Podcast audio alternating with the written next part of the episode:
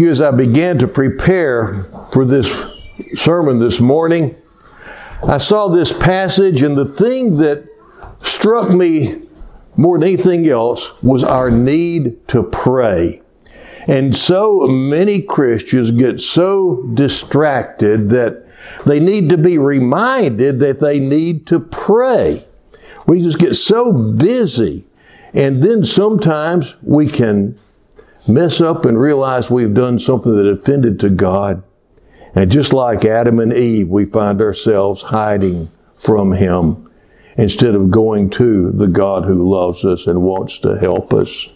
Well, I saw that at the beginning, and I began looking at it and working on it, and it convicted me, and I even changed some of my routine to incorporate more of a different kind of prayer time than I had in the past.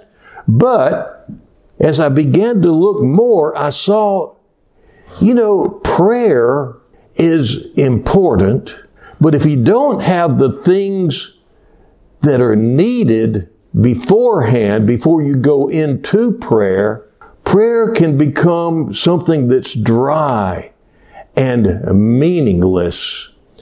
And as I began to look at all the different places that Paul talks to uh, the different churches, one thing I began to notice is how often he used the word thanksgiving tied with prayer.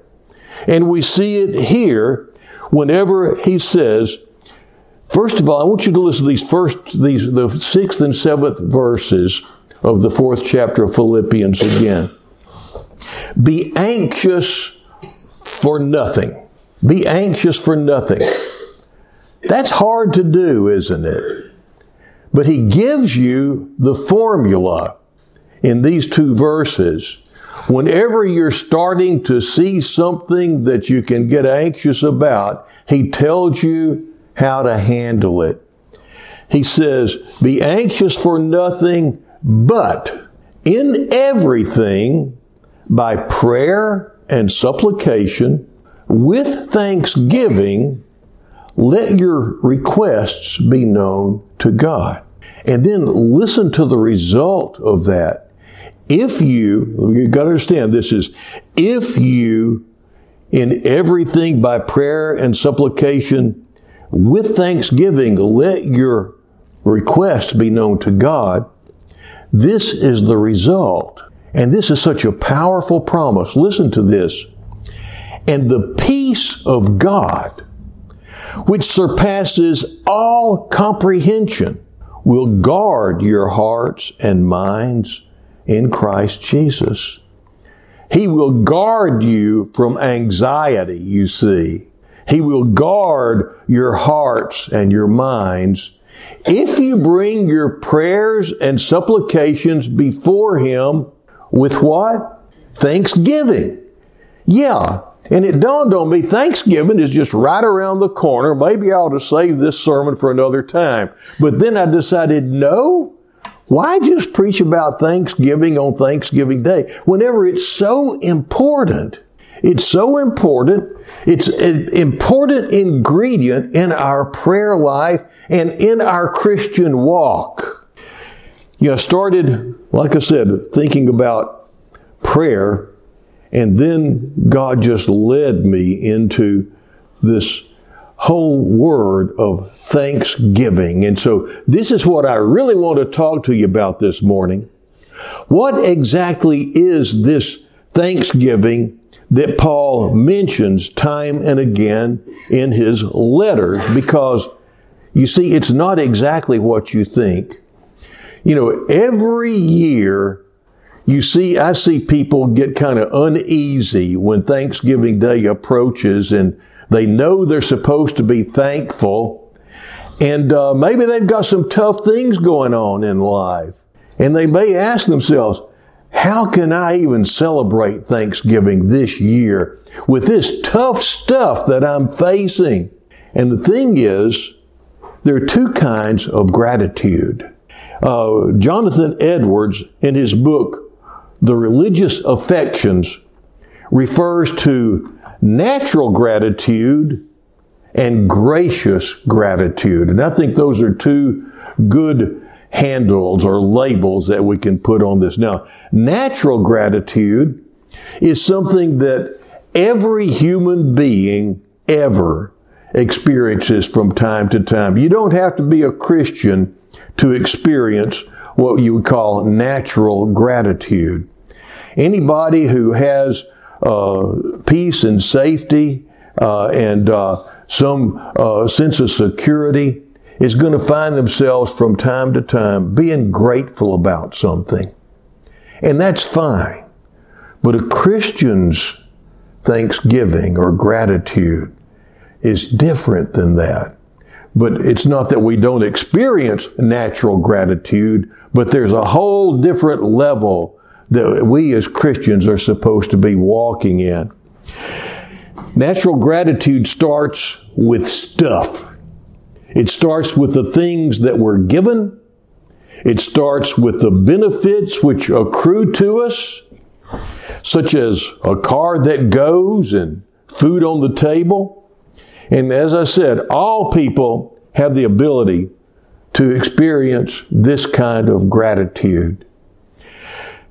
And uh, I saw the other day an email address that was lucky dog at such and such dot com. And you know, if you think about that, you could think, well, you know, there's someone that's grateful. You know, they and they and there's a humility there. They understand that they are experiencing blessings, as you will, or if you will, that uh, maybe they aren't due, but they're glad they came their way. And see, that's natural gratitude. But that, but the, the thing is, whenever you're just living out of natural gratitude, you'll be going along and I'm grateful because things are going well. And then, oh man, now I'm in trouble. How can I be thankful? How can I be? And then, oh, trouble's gone. Okay. You know, anyway, this kind of, it goes back and forth like that. Gracious gratitude starts in a different place. Gracious gratitude starts with God Himself. Gracious gratitude recognizes the character and the goodness and the love and the power and the excellencies of God Himself, regardless of any favors or joys. Now, how do you get that? Gracious gratitude recognizes that I have reason to be grateful to God, whether it's a good day or it's a bad day, whether it's raining or whether it's sunny, whether I'm employed or I'm unemployed, whether I have cancer or whether I'm cancer-free. This is gracious gratitude. And that is one of the distinguishing marks of a believer. In fact, I ran across a, a, a passage this morning as I was looking at the Bible that uh, says that uh, if you've re- basically said, if you've received Jesus Christ as your Lord and Savior, walk in it. Walk in it. There is a life to be lived in Christ. It's a distinguishing mark, and this kind of gratitude is one of those marks. Gracious gratitude starts with God, with who He is, and as I said, it's one of the real marks that the Holy Spirit is in a person's life, so that not only in the words you say, not only in the deeds expressed, but in the most unconscious way, Christ is expressed through your life. So here's the key to praying with thanksgiving as a believer. If you find yourself being ungrateful, just take yourself back to the cross.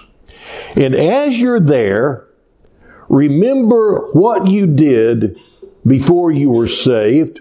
And remember the sin that kept you from God and was sending you to hell. Remember your unsaved state. Remember the lack of peace that you had in your heart with God and with your surroundings. Remember your unsaved state, and then remember what He graciously did on that cross just for you, so that you could be free from your sins and the consequences you faced back then. Remember where you were, remember where you are, and then remember why you are where you are right now. All because of the love of God. If you read Colossians, the third chapter, the first through the fifteenth verses, you'll see that Paul starts all this with our salvation. And then he talks about putting off and putting on. I'm not going to read the entire, uh, uh, every verse one through fifteen, but I am going to kind of start at the beginning here. It's in the third chapter. In the first verse, he starts off, "Therefore, if you have been raised up with Christ, keep seeking things that are above, where Christ is, seated at the right hand of God. Set your mind on the things above, and not the things that are on earth. For you have died, and your life is hidden with Christ in God." Remember, I've talked for a couple of weeks about surrender, about not just committing, but about yielding your entire life to God, dying to Christ, living to God. That's what we're talking about. Then he goes on and he says, "Therefore, consider the members of your earthly body as dead to immorality, impurity, passion, evil desire, and greed, which amounts to idolatry. For it is because of these things that the wrath of God will come upon the sons of disobedience." And then, and he says, "And in them you also once walked when you were living in them." Do you see the pattern there? Take yourself to the cross. Remember your salvation. Remember whose you are and who you are now, and that you're not the same as you used to be. And then he goes on, he says, "But now you also," talking about the old things, "put them all aside." Put them all aside. "Anger, wrath, malice, slander, and abusive speech from your mouth." And then he goes on, and then on down in the twelfth chapter, he says, "So, as those who have been chosen of God, holy and beloved, put on a heart of compassion, kindness, humility, gentleness, and patience, bearing with one another and forgiving each other, whoever has a complaint against anyone, just as the Lord forgave you, so also should you. Beyond all these things, put on love, which is the perfect bond of unity." And then listen, last verse I'm going to read to you. "Let the peace of Christ," allow the peace of Christ, yield to the peace of Christ, surrender to it, you see. "Let the peace of Christ rule in your hearts, to which indeed you were called in one body, and be," guess what the word is there? Thankful. Be thankful. So you see, here's that pattern. Go to the cross. Remember whose you were. Now remember whose you are. And then he tells us to put off some things and put on some things. Seasons are changing. Our wardrobes are changing right now, aren't they? I mean, it's up and down now. You know, I put on a sweater this morning, and this afternoon I won't be wearing rolled up sleeves, you know, because we're in Texas.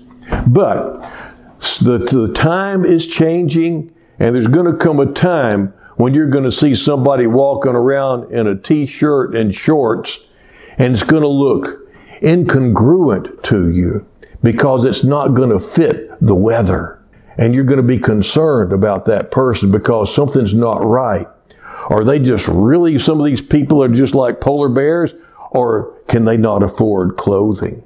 You know, you're, there's something that red flags will go up whenever you see somebody not dressed the way that you think that they should be dressing.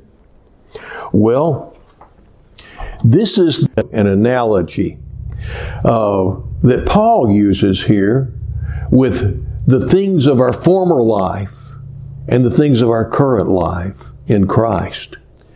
We're supposed to take those things from the past, like immorality and uh, just undeserved anger and bitterness and those things. And just like you take your summer wardrobe and you take it and you fold it up, you put it away, you put it off, and then you take out your winter wardrobe or your fall wardrobe and you start putting it on. You see, you put away and you put on. Or I used to work at my dad's service station. I would open in the morning and he'd come down. Uh, he'd come to the station before it was time to go to work, so I'd have time to go home and change, because working at the station, I'd get all dirty and greasy and get gasoline slopped on me, and I'd smell like the service station. And I had to go home and put off my smelly work clothes, clean up, and put on my school clothes before I could go on to school. And the thing is, if I came to school in my work clothes with grease smeared all over me, people would say, what's going on with that guy, you know? And so this is, this, this is just it. He talks about those things that are fitting for the lost and those things that are fitting and congruous and right for Christians. What we're supposed to be wearing as Christians. And let me tell you, the world can spot this incongruity faster than anything. Whenever somebody that calls themselves a Christian is being truly hateful, the world is going to be pointing fingers, saying, that's not Christian. Many times, people in the world know more what a Christian ought to be like than Christians do, you know? And so, but that's just it. This, and one of the most important things that we should be wearing and that people should see around us, you see, is a heart that overflows with gratitude to God. That is one of those ways that our light shines when we let it. It's there if we accept it all and we let it. So uh, Paul is saying that the transformation that we've experienced in salvation shows up in our lives, and everybody else can see it or not see it. Gracious thanksgiving is one of those things that naturally manifests itself in the Christian. It fits. It looks right. It's a part of our attire. It's a part of our light. Sharon and I met yesterday with uh, a, uh, a first cousin of ours. In fact, that young lady sitting in the middle of the uh, row there, we ran across her there. And uh, it was just such a delight to see a familiar face in a place we had never sat down in before. And so that was so neat. But we uh, got together with my cousin. Uh, we saw her about a year or so ago at her brother's funeral, my, my other cousin's fu- uh, funeral. But we hadn't really sat down and talked with her in over a decade, I'm sure. A long, long time. And she's had a lot of water go under the bridge since then. And the thing is, is that as we sat there and we talked there, she said, as she was going through some of the tough things that she'd been through and where she is now, she said, I can see that God has brought me to this point in my life for a reason. It's not what I had planned for me at all, but I can see He had a better plan for me, and He has a better plan for me, and for everybody around me too. Now you see, that's gracious thanksgiving just overflowing naturally from a believer. The Reverend William J, a contemporary of John Wesley and George Whitefield, penned this prayer, which contains both gracious thanksgiving and natural thanksgiving. And so I'm going to give you a test as you listen to his prayer. Pinpoint the gracious thanksgiving and the natural thanksgiving. Oh God, you are very great. You are clothed with honor and majesty. You cover yourself with light as with a garment. You walk upon the wings of the wind. When we reflect on the glory of your majesty, we're filled with wonder at the vastness of your condescension. For you condescend even to behold the things that are in heaven. What then is my man that you are mindful of him, or the Son of Man that you visit him? We rejoice that we are under the governance of a being who is not only almighty, but perfectly righteous and wise and good, and that all things in our world are appointed and arranged by your paternal agency, that your providence numbers the very hairs of our head, and that a sparrow falleth not to the ground without our heavenly Father. Hitherto has the Lord helped us. We bless you now for personal mercies. If we are called, it is by your word. If we are renewed, it is by your Spirit. If we are justified, it is freely by your grace. It is in you we live and move and have our being. Your goodness has always been near to us. And he goes on until he finally says, and we thank thee for relative benefits. Okay, now then, do you see where the, the natural gratitude pales into insignificant, in insignificance whenever it comes to the glory of God? You see, the Christian recognizes that their life is not at the mercy of uh, some arbitrary and impersonal force, that we're not just treading water in a sea of chance, that we're not held in the grip of some blind, deterministic power, but rather, as William J. said in his prayer, all the things that come our way in our lives and under our uh, uh, are under your paternal guidance. In other words, you are our Heavenly Father. So when the news is overwhelming, the believer can thank God that God sits enthroned over all military, political, social, and economic forces of our day. The Christian can face illness, disappointment, bereavement, unemployment, difficulty, sorrow, and the awareness of the fact that the God who has promised to look after the sparrow is profoundly involved in the life and circumstance of those whom he has made the special objects of his love, and that would be you. An easy way to grasp this is just to get a recording of Mahalia Jackson singing, "His Eye is on the Sparrow." Just turn it way up and allow the truth of Jesus' words through that song to drive this home. Why should I be discouraged? Why should the shadows come? Why should my heart seem lonely and long for heaven and home? But Jesus is my captain. My constant friend is he, and his eye is on the sparrow, and I know he watches me. That's the foundation, and that is the expression of gracious gratitude, you see. And this kind of overflowing gratitude will do a number of things. I'm not going to expound upon them this morning, but I want to tell you what they are.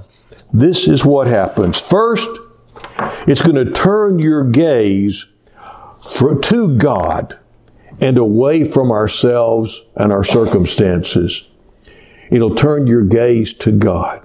Secondly, such overflowing gratitude defends against the devil's uh, attempt to bring despair and distrust.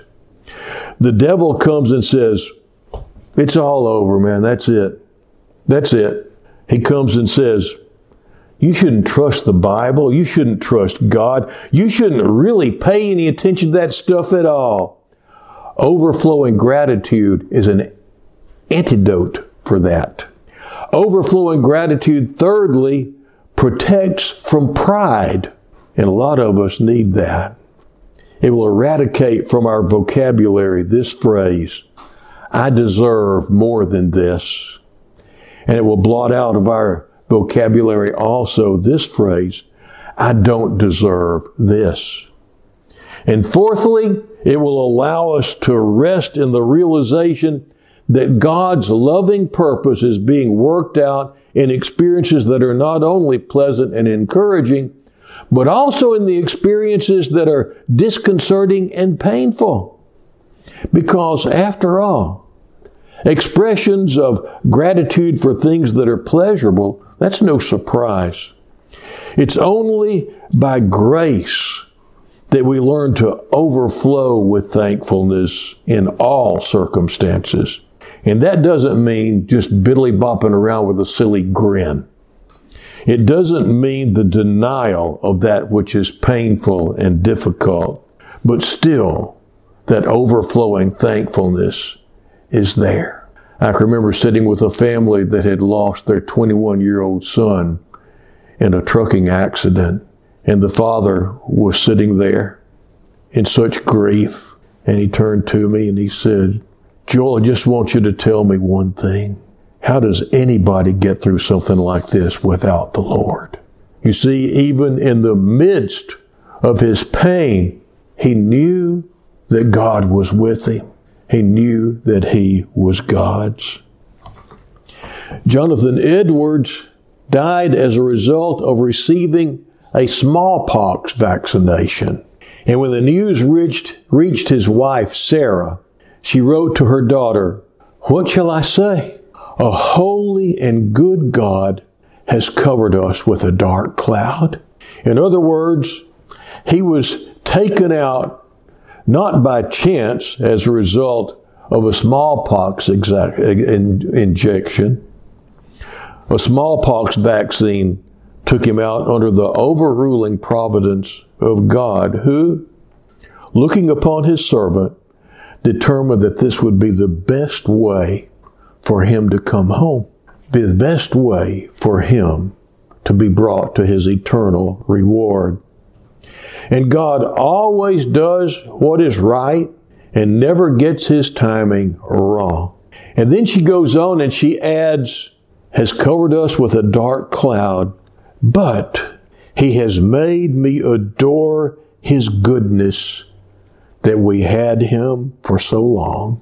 And then she continues on, but my God lives, and he has my heart, and oh, what a legacy your father and my husband has left to us. We're all given to God, and there I am, and there I love to be. What a letter from your mom on the death of your dad. Where does that come from? Not from natural gratitude. Natural gratitude rails against it. Gracious gratitude says, I am covered by a dark cloud, but let's pray. Most gracious God, our Heavenly Father, look upon us in your grace, we pray this morning. Help us to understand what Jesus has done in dealing with our alienation and with our bondage and all of our turned in upon our selfness. Unite us to your Son, we pray, so that out of our union with him, we might overflow with thankfulness. And then, even when our days are covered with dark clouds, that we may learn to sing your praise. For your Son's sake, we pray. Amen.